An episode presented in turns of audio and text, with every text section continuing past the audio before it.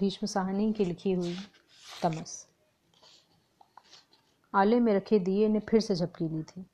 ऊपर दीवार में छत के पास से दो ईंटें निकली हुई थी। जब जब वहां से हवा का झोंका आता, दिए की बत्ती झपक जाती और कोठरी की दीवारों पर साए से डोल जाते। थोड़ी देर बाद बत्ती अपने आप सीधी हो जाती और उसमें से उठने वाली धुएं की लकीर आले को चाटती हुई फिर से ऊपर की ओर सीधे रुक जाने लगती। नत्थू की सांस धौंकने की तरह चल रही थी और उसे लगा जैसे उसकी सांस के ही कारण दिए की बत्ती झपकने लगी। नत्थू दीवार से लगकर बैठ गया। उसकी नजरें फिर सुअर की ओर उठ गई। सुअर फिर से किकियाया था और अब कोठरी के बीचों बीच कचरे के किसी लसलसे छिलके को मुंह मार रहा था। अपनी छोटी छोटी आंखें फर्श पर गाढ़े गुलाबी सी थूथनी छिलके पर जमाए हुए था। पिछले दो घंटे से नत्थू इस बतरंग कटीले सुअर के साथ जूझ रहा था।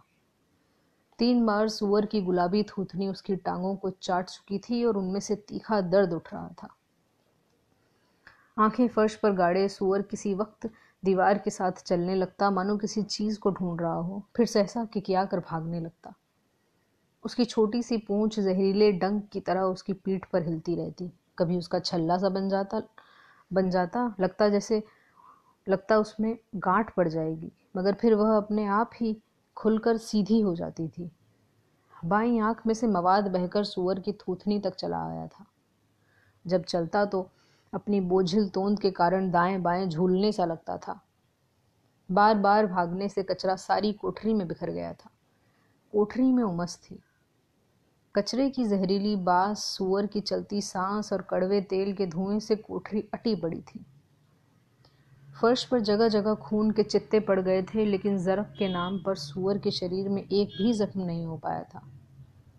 पिछले दो घंटे से नत्थू जैसे पानी में या बालू के ढेर में छुरा घोंपता रहा था।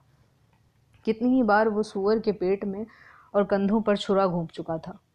छुरा निकालता तो कुछ बूंदें खून के फर्श पर गिरती, पर जख्म की जगह एक छोटी सी लीक या छोटा सा धब्बा भर रह जाता, जो सुअर की चिमड़ी में नजर तक नहीं आता था। और सुअर गुर्राता हुआ या तो नत्थू की टांगों को अपनी थूथनी का निशाना बनाता या फिर से कमरे की दीवार के साथ साथ चलने अथवा भागने लगता।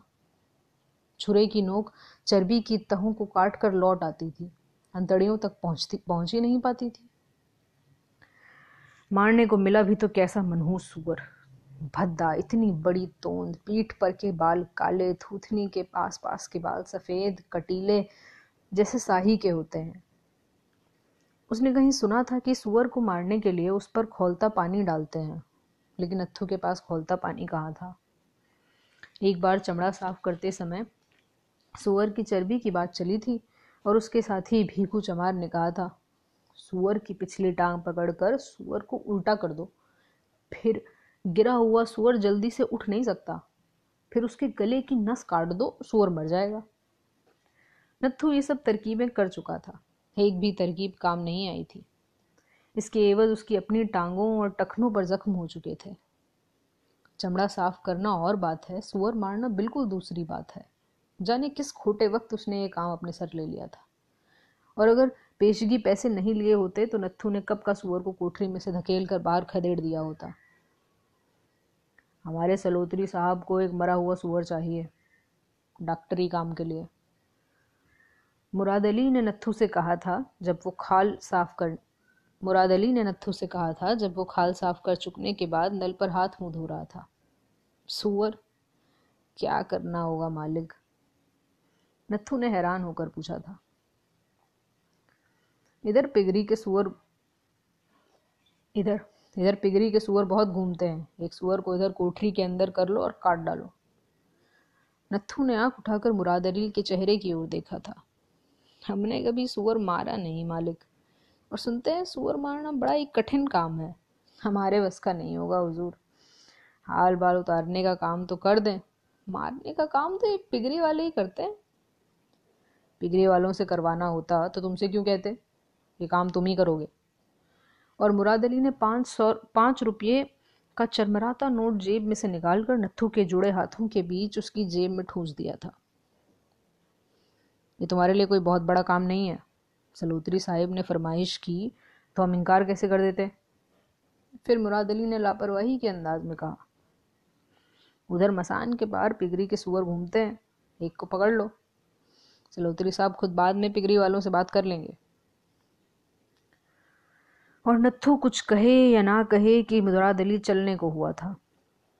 फिर अपनी पतली सी छड़ी अपनी टांगों पर धीरे धीरे ठकोरते हुए कहने लगा, आज ही रात ये काम कर देना, सवेरे सवेरे जमादार गाड़ी लेकर आ जाएगा, उसमें डलवा देना, भूलना नहीं, वो अपने आप सलोत्री साहब के घर पहुंचा देगा, मैं उसे कह दूंगा, समझ लिया।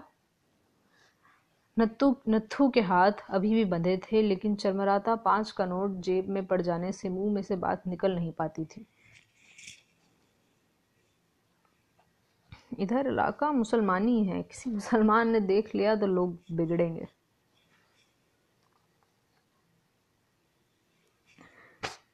इधर इलाका मुसलमानी है किसी मुसलमान ने देख लिया तो लोग बिगड़ेंगे, तुम भी ध्यान रखना। हमें भी काम बहुत बुरा लगता है, मगर क्या करें, साहिब का हुक्म है, कैसे मोड़ दें। और मुराद अली छड़ी को फिर से टांगों पर ठकोरता हुआ वहाँ से चला गया था। मुराद अली से रोज़ काम बढ़ता था, नत्थू कैसे इनकार कर देता। जब कभी शहर में कोई घोड़ा मरता, गाय या भैंस मरती, तो मुराद अली खाल दिलवा दिया करता था। अठानवे रुपया मुराद अली को भी देना पड़ता, मगर खाल मिल जाती। बड़े रख रखाव वाला आदमी था मुराद अली। कमेटी का कारिंदा होने के कारण बड़े छोटे सभी लोगों का उसमें उससे काम पड़ता था। शहर की कोई सड़क न थी जिसके बीचों बीच लोगों ने मुराद अली को चलते ना देखा हो। पतली बैंत की छड़ी झुलाता हुआ ठिगना काला मुराद अली जगह जगह घूमता था। शहर की किसी गली में, किसी सड़क पर वो किसी वक्त भी नमूदार हो जाता था। सांप किसी छोटी छोटी पैनी आँखें और कटीली मूँछें और घुटनों तक लंबा खाकी कोट और सलवार और सिर पर पगड़ी, उसे सब फपते थे। इन सब को मिलाकर ही मुराद अली की अपनी खास तस्वीर बनती थी। अगर हाथ में पतली छड़ी ना होती तो भी, और जो सिर पर पगड़ी ना होती तो भी, और जो उसका कद ठिगना नहीं होता तो भी, उसकी तस्वीर अधूरी रह जाती। मुराद अली खुद तो हुक्म चलाकर निकल गया, नत्थू की जान सांसत में आ गई। सूअर कहाँ से पकड़े और उसे काटे कैसे। नत्थू के मन में आया था कि शहर के बाहर सीधा पिगरी में चला जाए और उन्हीं से कह दे कि एक सुअर काट कर सलोत्री साहब के घर भिजवा दे, मगर उसके कदम पिगरी की ओर नहीं उठे। सुअर को कोठरी के अंदर लाना कौन सा आसान काम रहा था। उसने आवारा घूमते सुअरों को कचरे में मुंह मारते देखा था। उसे और कुछ नहीं सूझा। एक कचरे के ढेर पर से कचरा उठा उठा कर लाता रहा और उस टूटी फूटी कोठरी के बाहर आंगन में दरवाजे के पास कचरे का ढेर लगाता रहा था। शाम के साये उतरने लगे थे, जब गंदे पानी के पोखरों, गोबर के ढेरों और गर्द से अटी झाड़ियों के पास से घूमते हुए तीन सुअर उधर से आ निकले थे। तभी उनमें से एक सुअर कचरा सूंघता हुआ आंगन के अंदर आ गया था और नत्थू ने झट से किवाड़ बंद कर दिया था। फिर झट से भागकर उसने आंगन के पार कोठरी का दरवाज़ा खोल दिया था और अपनी लाठी से सुअर को हाँकता हुआ कोठरी के अंदर ले गया था। फिर इस डर से कि सुअर बाड़े का आदमी सुअर को खोजता हुआ उधर नहीं उधर नहीं आ निकले और सुअर को किकियाता ना सुन ले, नत्थू फिर से कचरा उठा उठाकर कोठरी के अंदर डालता रहा था।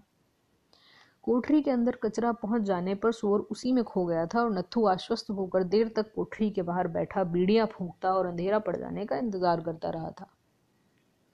बहुत देर के बाद जब रात गहराने लगी थी तो नत्थू कोठरी के अंदर घुसा था। दिए की मध्यम नाचती सी रोशनी में उसने देखा कि कचरा सारी कोठरी में बिखर गया है और उसमें से कीच उसमें से कीच की सी सड़ान उठ रही थी। तभी इस बोझल बदसूरत सुअर को देखकर उसका दिल बैठ गया था और मन ही मन खींचने पछताने लगा था कि उसने ये गंदा जोखिम भरा काम क्यों सर पर ले लिया है। तब भी उसका मन आया था कि लपककर कोठरी का दरवाज़ा खोल दे और सुअर को बाहर धकेल दे। और अब रात आधी से ज़्यादा बीत चुकी थी और सुअर ज्यों का त्यों कचरे के बीचों बीच अलमस्त सा घूम रहा था। फर्श पर खून के धब्बे पड़ गए थे और सुअर की तोंद पर दो एक जगह खरोंचों के से निशान नजर आ रहे थे और उसकी अपनी टांगों पर सुअर की थूथनी के जख्म थे। और बस सुअर पहले की ही भांति जीता जागता कोठरी में मौजूद था, जबकि नत्थू की सांस फूल रही थी और बदन पसीने से तरबतर हो रहा था और कहीं इस झंझट में से निकल पाने का रास्ता नजर ही नहीं आ रहा था। दूर शेखों के बाग की घड़ी ने दो बजाए। नत्थू घबरा कर उठ गया था। उसकी नज़र फिर सुअर पर पड़ी। सुअर के कच सुअर ने कचरे के टुकड़ों के बीच खड़े खड़े फिर से पेशाब कर दिया था और झींकता हुआ कमरे के बीच में से हटकर दाएं हाथ की दीवार के साथ साथ चलने लगा था।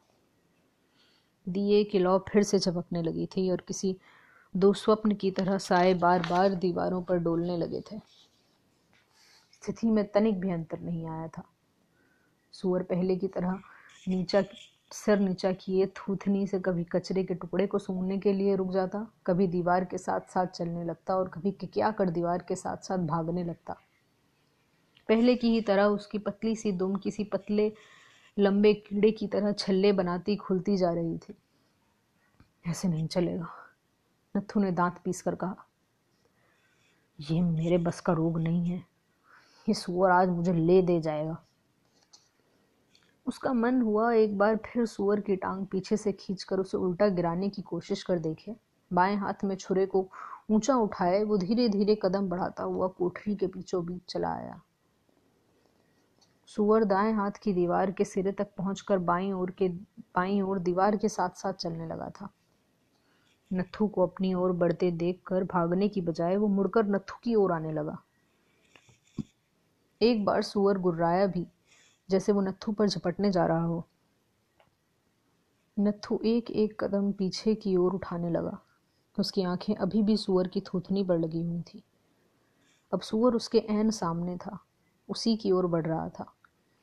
इस स्थिति में उसकी पिछली टांग को पकड़कर पीछे की ओर खींचना और उसे पीठ के बल गिरा पाना असंभव हो गया था। सुअर की छोटी छोटी लाल आंखों में खुमार छाया था, न जाने क्या कर बैठे। पर नत्थू बदहवास हो रहा था।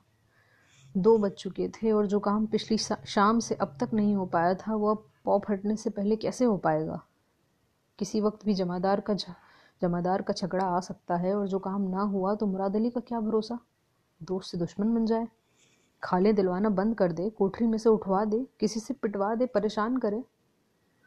नत्थू के हाथ पैर फूलने लगे। वो मन ही मन जानता था कि सुअर को पिछले पाँव से पकड़ने पर सुअर काट खाएगा या उछलेगा और हाथ छुड़ा लेगा। सहसा नत्थू भन्ना उठा, बिना किसी स्पष्ट कारण के, जैसे उसके तन बदन में आग लग गई। या मैं नहीं रहूँगा या ये नहीं रहेगा, उसने कहा और झट से लौट कर आले के फर्श पर रखी पत्थर की सिल उठा ली। सिल उठाकर वो सीधा कोठरी के बीचों बीच पहुंच गया। सिल को दोनों हाथों से ऊपर दोनों हाथों से सिर के ऊपर उठाए वो क्षण भर के लिए ठिठका रहा। सुअर की थूथनी अभी भी अगले पैरों पर थी और वो खरबूजे के छिलके को सूंघ रहा था।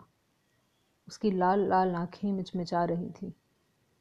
पीठ के पीछे उसकी नन्ही सी पूंछ बराबर हिल रही थी।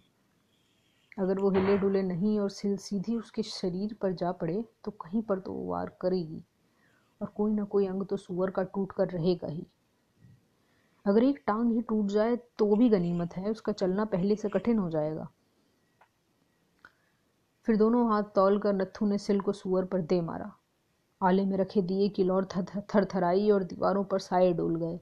सिल सुअर सिल सुअर के लगी थी, लेकिन नत्थू ठीक तरह से नहीं जानता था कि कहाँ लगी थी। सुअर जोर से किकियाया और सिल खटाक से फर्श पर जा गिरी। नत्थू सिल फेंकते ही पीछे हट गया और सुअर की ओर घूर घूर कर देखने लगा। नत्थू को देखकर आश्चर्य हुआ। सुअर की अधमुंदी आंखें मिचमिचा रही थी और उसकी थूथनी अभी भी अगली टांगों पर टिकी थी। सहसा सुअर गुर्राया और पिछली दीवार से हटकर कोठरी के बीचों बीच आने लगा। वो दाएं बाएं झूल रहा था। नत्थू एक ओर को आंगन में आंगन में खुलने वाले दरवाजे की ओर सरक कर खड़ा हो गया। दिए की अस्थिर रोशनी में सुअर एक काले पुंज की तरह आगे बढ़ता जा रहा था। सिल उसके माथे पर पड़ी, जिससे वो शायद चकरा गया था और उसे ठीक से दिखाई नहीं दे रहा था। नत्थू डर गया। सुअर ज़रूर उसकी ओर बढ़ता आ रहा है और वो उसे ज़रूर काट खाएगा। सिल का उस पर कोई असर नहीं हुआ होगा, जान पड़ता था। नत्थू ने झट से दरवाज़ा खोला और कोठरी के बाहर हो गया। किस मुसीबत में जान फंस गई है, वो बुदबुदाया और आंगन में आकर मुंडेर के पास खड़ा हो गया। बाहर पहुंचकर स्वच्छ बहती हवा में उसे राहत मिली। कोठरी की घुटन और बदबू में वो परेशान हो उठा था। पसीने से तर उसके शरीर को हवा के हल्के से स्पर्श से असीम आनंद का अनुभव हुआ। क्षण भर के लिए उसे लगा जैसे वो फिर से जी उठा है। उसकी शिथिल मरी हुई देह में फिर से जान आ गई है। मुझे क्या लेना इस काम से। सलोत्री को सूअर नहीं मिलता तो ना मिले मेरी बला से। मैं कल मुराद अली के सामने पाँच पाँच का नोट पटक दूंगा और हाथ जोड़ दूंगा। मेरे बस की बात नहीं है हुजूर, मैं ये काम नहीं कर सकता। मेरा क्या बिगाड़ लेगा, दो दिन मुंह बनाए रखेगा, मैं घुटनों पर हाथ रखकर उसे मना लूंगा। मुंडेर के पास वो ठिठका खड़ा रहा। चांद निकल आया था और चारों ओर छिटकी चांदनी में उसे आसपास का सारा इलाका पराया पराया और रहस्यपूर्ण सा लग रहा था। सामने से गुजरने वाली बैलगाड़ियों के बैलगाड़ियों की कच्ची सड़क इस वक्त सूनी पड़ी थी, मूक और शांत। दिन भर उस पर उत्तर के गांव से आने वाली बैलगाड़ियों की खटर खटर और बैलों के गले में बंधी घंटियों की टुन टुन सुनाई देती रहती थी। उनके पहियों से सड़क पर गहरी लीकें बन गई थीं और मिट्टी पिस पिस कर इतनी बारीक हो गई थी कि उस पर पैर रखते ही पैर घुटनों तक मिट्टी में धंस जाता था। सड़क के पार तीखी ढलान पर जो नीचे मैदान में उतर गई थी, छोटी छोटी झाड़ियां और बेरों के पेड़ और कटीले थोर के झुरमुट धूल से अटे थे और चांदनी रात में धुले धुले से लग रहे थे। मैदान के पार मसान था जिसके पीछे दो कोठरियों में एक डोम रहता था। इस समय एक के साथ एक सटी हुई उजड़ी हुई सी लग रही थी। किसी भी कोठरी में दिया नहीं टिमटिमा रहा था। डोम रात को शराब पिए हुए चिल्लाता बड़बड़ाता रहा था और उसकी आवाज़ मैदान के पार इस कोठरी तक आती रही थी, पर इस वक्त जैसे वो मरा पड़ा था। नत्थू को सहसा अपनी पत्नी की याद आई जो इस वक्त आराम से चमारों की बस्ती में सोई पड़ी होगी। ये झंझट ना मोल लिया होता तो इस वक्त वो उसके पास होता। उसकी अलस गदराई देह उसकी बाहों में होती। अपनी युवा पत्नी को बाहों में भर पाने की ललक उसे बुरी तरह से बेचैन करने लगी। न जाने कितनी देर तक वो उसकी राह देखती रही होगी। उससे बिना कुछ कहे सुने वो घर से चला आया था। एक भी शाम उससे दूर रहकर वो परेशान हो उठा था। कच्ची सड़क दाएं हाथ को दूर तक जाकर नीचे उतर गई थी। इस वक्त चांदनी में वो कितनी साफ धुली धुली सी लग रही थी। उसके किनारे एक ओर को हटकर कच्चा कुआं और उस पर पड़ा उसका चक्कर और माल भी बुरे माल भी बुरे नहीं लग रहे थे। थोड़ी दूर जाने पर ही वो वीरान इलाका खत्म हो जाता था और कच्ची सड़क शहर को जाने वाली पक्की सड़क से जा मिलती थी। चारों ओर चुप्पी छाई थी। दूर बाईं ओर पिगरी के नीचे की इमारत थी जो चांदनी में लप चांदनी में चपटे काले डिब्बी सी लग रही थी। दूर दूर तक खाली जमीन पड़ी थी जिस पर जगह जगह घटीली झाड़ियां और छोटे छोटे पेड़ छितरे पड़े थे। दूर, बहुत दूर फौजी छावनी की बारकें थीं, अलग अलग, जहां तक पहुंच पाने में घंटों लग जाते थे। नत्थू की देह शिथिल पड़ गई थी। उसका मन हुआ वहीं खड़खड़ा वहीं खड़ा खड़ा मुंडेर पर सिर रखकर झपकी ले ले। कोठरी में से बाहर निकलकर वो जैसे किसी दूसरी दुनिया में आ गया। स्वच्छ शीतल हवा और चारों ओर छितरी चांदनी में उसे अपनी स्थिति पर रुलाई सी आने लगी। बाहर आकर उसने अपने हाथ में पकड़ा छुरा असंगत सा लगने लगा।